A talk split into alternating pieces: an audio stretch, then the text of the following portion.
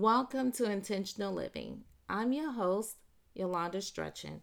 This is episode 80, Schedule It. Wow, friends, it's been a crazy week. The kids are home growing restless, arguing, fussing, complaining, and just driving me mad. I literally only left the house to venture in any stores one time. And I have no plans of doing that again anytime soon. It was just the chaos and confusion. Online schooling hasn't started, and we've just been allowing the kids to have a go at their day. Wake when they want, sleep when they want. It's like summer vacation, but only it's not summer. So for my sake of mine, they need some structure back, a routine, and a schedule.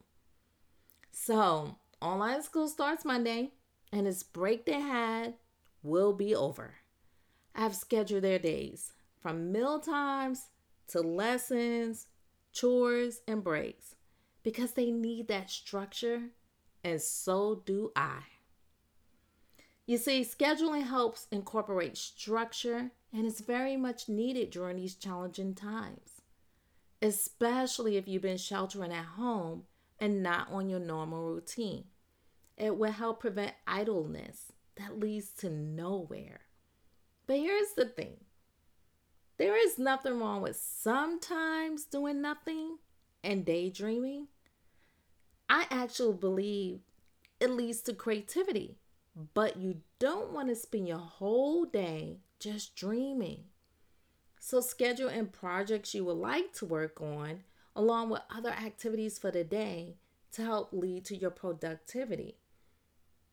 You know, it's always funny to me when we take some time off and we have this whole great agenda of the things we say we want to do.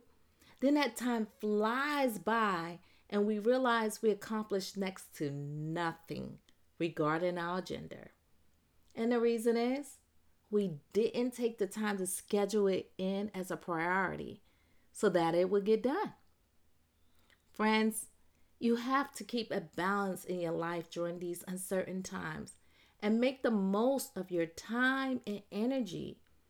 But most importantly, remember, don't allow all the negativity you see on the news and imprint to consume your mind. Practice positive thinking and stay in prayer. Thank you for stopping by and listening today. I hope you enjoyed this episode. And if you did, will you be so kind and share? Till tomorrow, be your best and be blessed.